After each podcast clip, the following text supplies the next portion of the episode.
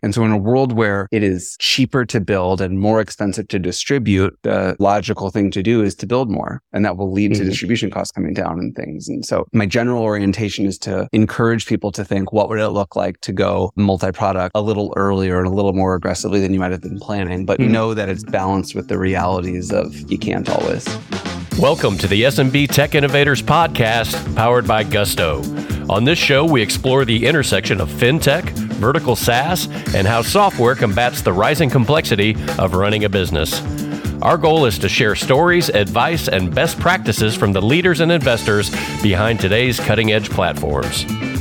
This episode of the SMB Tech Innovators Podcast is brought to you by Gusto Embedded Gusto has spent a decade building and testing its payroll, tax filing, and compliance infrastructure, which is available as a robust set of APIs so you can develop custom tailored payroll solutions. For more information, go to embedded.gusto.com. Here's your host, Brian Bush. On this episode of the SMB Tech Innovators podcast, my guest is Jack Altman, co founder and CEO of Lattice, the HR platform that helps you make the most of your talent. Jack, welcome to the show. Thanks for having me. I'm excited to dive into this one, but let's anchor the listeners just a little bit first. Tell us a little bit about your background and the journey that led you to co found and obviously now lead Lattice. Sure. So I started Lattice with my co founder, Eric, in 2015. We've been working together at this company called Teespring, which was an e commerce company. It grew super quickly. And we didn't even know exactly what it was we were building. We didn't know what the category really was, but we knew that there was this set of problems around company culture and employee management. And we just had a feel that this was something that was not just hard for us at Teespring, but something that was hard for a ton of companies.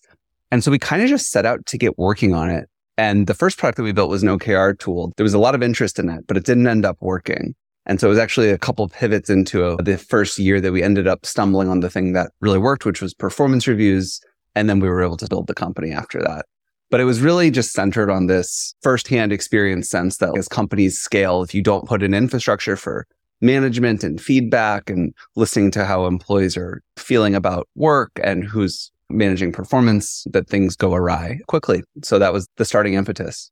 You mentioned there are some great tools for very small companies, say under 50 employees, and then some great tools for enterprise. But it sounds like Lattice is trying to fit maybe in the middle as companies scale and grow. So I'm excited to come back to that. You've recently launched an exciting new product, partnered with Gusto. I think I saw a partnership with Greenhouse as well. So tell us a little bit about this new product and how specifically your product strategy is evolving. Yeah, totally. And and I think it actually ties to that first thing you were prompting about the different stages of a company. So one of the things that we learned over the last eight years of doing Lattice, I'm sure you all have seen this at Gusto too, is that as a company grows and matures, a lot of its needs from an HR perspective just simply change. And there are different things that change for different reasons. So the payroll system that a company might need on day one or day a thousand might be different than the payroll system it needs when it's a thousand employees or 10,000 employees. The same thing happens with benefits where companies are changing between self-insured and sort of pooled models or wanting to use PEOs. The same thing happens, by the way, in performance management, where when you're eight people, you don't really need a performance management system. That's never been our customer base because why should you do a performance review when the seven people that you work with are all in the same room as you and you can just grab them? It's just not a natural model. And so there's like a bunch of ways that as the company changes, the needs evolve. The other thing we've learned is that as the HR team grows from zero people to one person to three to teams, the way that they can instrument tools and what they need to do really changes. And so this is where like an HRIS has come into play, where a company gets to a certain size and maturity and it, it gets to a place where it needs some dedicated system that can manage all of its employee data and connect to the rest of the HR tech stack and the ecosystem that it plays as part of. And for Lattice, by the way, we were like a really long time, extremely happy user of Gusto until I think we got to a certain size when you all said, Hey, we're not really for you anymore on the payroll side. And that's like the natural evolution. And then you get to some point where you say, okay, we need something really specific where let us say is about 600, 550 people. And you basically say, okay, we need something for managing the employee record, doing analytics and reporting, managing employee onboarding and offboarding. You have all these like workflows that you need to do when a manager changes or when you need to set something up from an HR perspective. There's all this stuff around documents and the correct way to store all that stuff. And then you need certain security provisions. You might need to work with systems that are global in scale because your customers have gotten big. So they need certain ways that they do benefits and payroll. So anyway, that gets you to this place where you need an HRIS, which is like the sort of core record for an HR team. And we've long been interested in building this, but we really wanted to flesh out and get our talent management suite to the place that it is today, where we built out a real multi product suite around talent management. But then we wanted to say, okay, if we can help our customers simplify their tech stack, connect the talent data that they have to the core employee data, and play really nicely with the ecosystem, we think we can create a really compelling offering for people. I appreciate that. Let's go just a little bit deeper. As you you said you started with that core of performance management. Now the goal is to broaden. Where do you go next? What specifically makes up lattice hris next is landing this product in a really happy way for our customers. So to date we've done performance engagement career management compensation and now we're coming to market with this hris I think for the medium term, what we want to do is just build a really high quality HRIS. There's a ton of product depth available inside that. We want to get that to a world class level for this really discrete part of the market, 100 to 1,000 employees or so. And our plan is to actually partner. Like we want to partner with world class products on a bunch of different dimensions. Gusto is like a perfect example of an incredible payroll system. And then you mentioned Greenhouse at the beginning, they're an incredible ATS. And we want to build with an open ecosystem for a couple of reasons. One is I think a lot of these systems, if you really want to build them for scaled companies, there's a lot of complexity to them. And so companies that have chosen to be relatively specialized in an area get to the corner cases and the depth and the stability that an organization of serious size needs. That's a big one. I also think it's really just like the customer friendly approach to say, we want to partner with the world. We want you as a customer to choose the systems that are right for you. And we want you to be able to have those be highly interoperable. We want you to be able to choose if this year this one's right, next year that one's right. Companies are these changing entities. And so I think this is also the thing that's going to lead to the best customer experience, which of course we believe will be good for Lattice too. So let's talk a little bit more there. There's a whole generation of new HR tools out there. And so that makes sense. The open ecosystem side, let customers sync and share the data, but select in or opt into the tools that they're using or that they like best there's the new rise of we're embedded payroll, but there are embedded benefits. There's a rise of embedded options, if you will, that allow you to build these features or functionality, but spend more time keeping your customers or your users within your ecosystem or within your platform. I'm curious if you see this as a change in evolution of an open ecosystem strategy, or is it a challenge to that approach in your mind? I see it as an evolution. And here's the reason why I don't start from a lens of wanting to keep our customers anywhere in particular. I start from a lens of what is the best experience that can be delivered to a customer and what are they going to most want? And when I think about it from that lens, products like Gusto's embedded payroll, that's really interesting because now for me as a customer, let's pretend it was embedded inside an HRIS, Lattice, but wherever. That allows me as a customer to potentially say, I've got world class payroll it's in the same pane of glass as these other HR products I use, HRIS, but performance and all the rest. That's a really nice experience. I'm going to have fewer rollouts I'm going to need to do. I'm going to have less logins. I'm going to have all this centralized stuff and my tech stack has been sprawling. So that's great. So I think of that as an advantage. But to me, that doesn't mean that for you as Gusto Embed, that your customers of Gusto Embed couldn't also offer integrations with other high quality payroll mm-hmm. products that maybe aren't going to be embedded, but you can still have something. And so if Gusto was working with a customer that was too large, and at some point you as Gusto said, Hey, we're really trying to serve a smaller market company. This is a real enterprise now. Why don't you use ADP? Then that HRIS partner that embedded your product could also be saying, Hey, we don't have an embed with that product, but we might have an integration. And so to me, that mindset of we're going to create the best possible version and the most possible options for customers, that to me is the dominant concept. And so I don't see embed as a challenge to that. I see it as in support of better options for customers and more mm-hmm. choices. So maybe to follow on that, then you've started with an integration with Gusto and presumably with integrations with other payroll providers.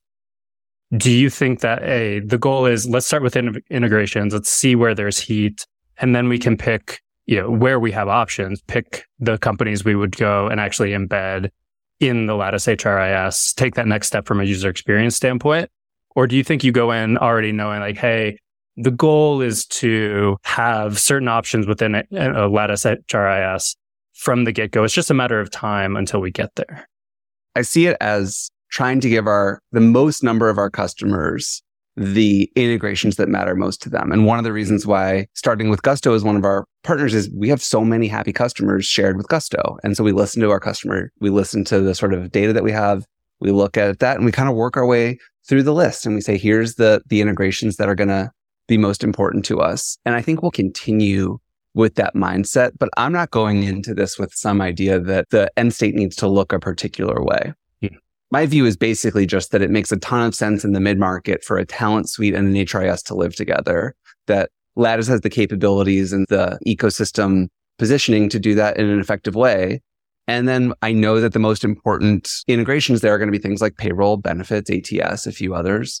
And so let's give our customers integrations in the way they ask for from us to the most popular products in each of those. So I, I think I kind of work to it from that lens rather than having some particular end state that I want.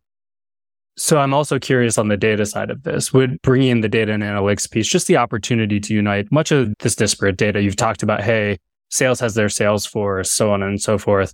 It seems like there's the opportunity, like you said, especially in the mid market, to just unite the HR stack data. Maybe talk to us a little bit about specifically what that means. And does that change or add any nuance? What you just mentioned about the goal here is to provide a great user experience. And in this case, that might mean better data and analytics for the HR lead. Yeah, I'm really excited about this data concept. Anybody who's sat in enough exec meetings, you can feel how well armed your sales or marketing or finance or engineering leaders will show up to some of those meetings with the nuance of data that they get because they have these systems that have been like built for long periods of time that integrate with the whole world. And so if you're the head of sales supported by your sales ops leader are able to answer incredible depths of questions in these nuanced and cross interdisciplinary ways. And I think that's like the power that is possible in HR that hasn't been unleashed yet.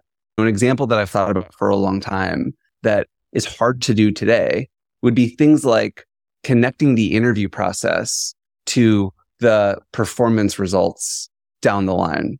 And which of my hiring managers proved to over time be good predictors of future success? Or questions like, which of my top performers are less engaged or underpaid? Or what's the relationship between the vacations people are taking or the onboarding experience that people got with how highly engaged they are, how well their performance goes, all these other sorts of things. And some of those will lead to real insights in a way that I think we all intuitively believe must exist, but it's really hard to pull that data together. And the truth is, those are just like examples off the top of my head, but there's going to be a whole world of stuff. This is the most important resource at a company is your people. This data exists. It's not like it's, it's not like it is unavailable. It just hasn't been pulled together. And so to me, over time, I think not just with our own applications and talent space, but with all the partners that we're going to have, I think there's going to be some really interesting stuff that will empower HR leaders in a way they haven't been before. I say this as a happy Lattice user today, although I don't see the dashboard may be meant for the HR lead. I'm curious if you think, do the enterprise type tools do that well today? Are there sort of enterprise grade tools that bring together that data in a really meaningful way? And it's just a question of, hey, how do we unlock this for the mid market companies?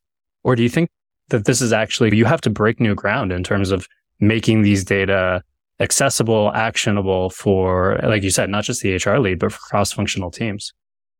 I, it's probably a bit of both. I think there are some quality tools out there, particularly enterprise, but different, uh, an important difference in the enterprise and the mid market is in the enterprise, the team that you have internally to work through that stuff is really different than the team that you are going to have at a 200 person company. So the 10,000 person company is just going to be staffed in a different way from people ops, their data team, the projects that they're able to run internally are just going to look really different. And so when you think about the lens of what needs to be true for 600 or 300 person company or a 100 person company, and you think about what's the team that's going to exist there, that then informs the kind of software that you're going to need for them just based on what their capabilities are. So it's not that I don't think it exists. I definitely think it could all be better, but I think that the more important bit here is that it's going to need to be thought of in a different way for companies that don't have the internal teams to go do a lot of that manual work. I think that's fascinating, Jack. And it dovetails. I saw one other bit. You've taken issue with folks calling HR squishy in the past. And I've always found this really interesting. Now, granted, I've worked in tech for a long time. And I think many of us working in tech understand that there's just such a premium on talent, on finding good talent, on nurturing good talent. But I'm curious, you have a podcast, you talk to a lot of people leaders. This is the All Hands podcast. I'm curious if you see trends or if that view of talent is evolving, changing, or just looks very different say outside the tech bubble a little bit and maybe to put a question on it like how do you see the definition of good hr leaders changing and especially between say big enterprises tech or traditional smbs i would also start by saying a little bit of squish is not a terrible thing in mm. fact i think that part of what makes ours special is that it is so deeply human and that it is taking into account these things that you can't put in a spreadsheet and it's taking the experience and sensibility of HR professionals to marry up the data with the earned intuition that's built over a lot of time working with and studying and observing people. So I don't think it's all a bad thing, but I do think that there's a reputation where HR is really looked at as a liberal art versus sales and engineering are looked at as more like STEM or sciences. And I think that is not wholly true. I think there's a lot of liberal arts in engineering and sales. I think there's a lot of STEM in HR. And I think one of the reasons that the reputation has existed is related to the tooling. And I think that when you're not equipped to have data behind you on these much more nuanced insights beyond just here's how many people we employ, here's how much we're spending, here's the turnover rates, here's the managers, et cetera. But the more nuanced level of information I think that's where we can help the HR profession marry both sides of what they do. So I think that's what I get excited about. And that's why I want HR to not lose the human element, but I want people to understand that in its highest form, HR has real science behind it too. Yep. I hear you saying, hey, let's bring together the data in a meaningful way, but not let that obscure the fact that this is still a deeply human and relational endeavor. Definitely. Jack, in addition to your work leading Lattice, you advise and invest in a number of startups. These days, we see a trend around the rise of vertical SaaS, so very specific purpose built platforms. I'm curious how you think about or even advise founders on horizontal versus vertical plays if you were a startup today.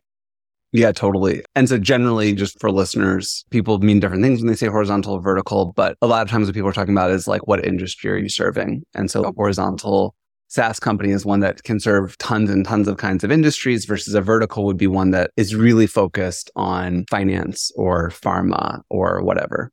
So my experience is both can work. In general, I think what you're usually up against is that the TAM in horizontal is in theory bigger because you're covering many more sorts of companies. But the vertical software categories we've learned can have these extremely big addressable markets too. And there's a lot of advantages to working in a vertical where you really get to know a customer in a different way.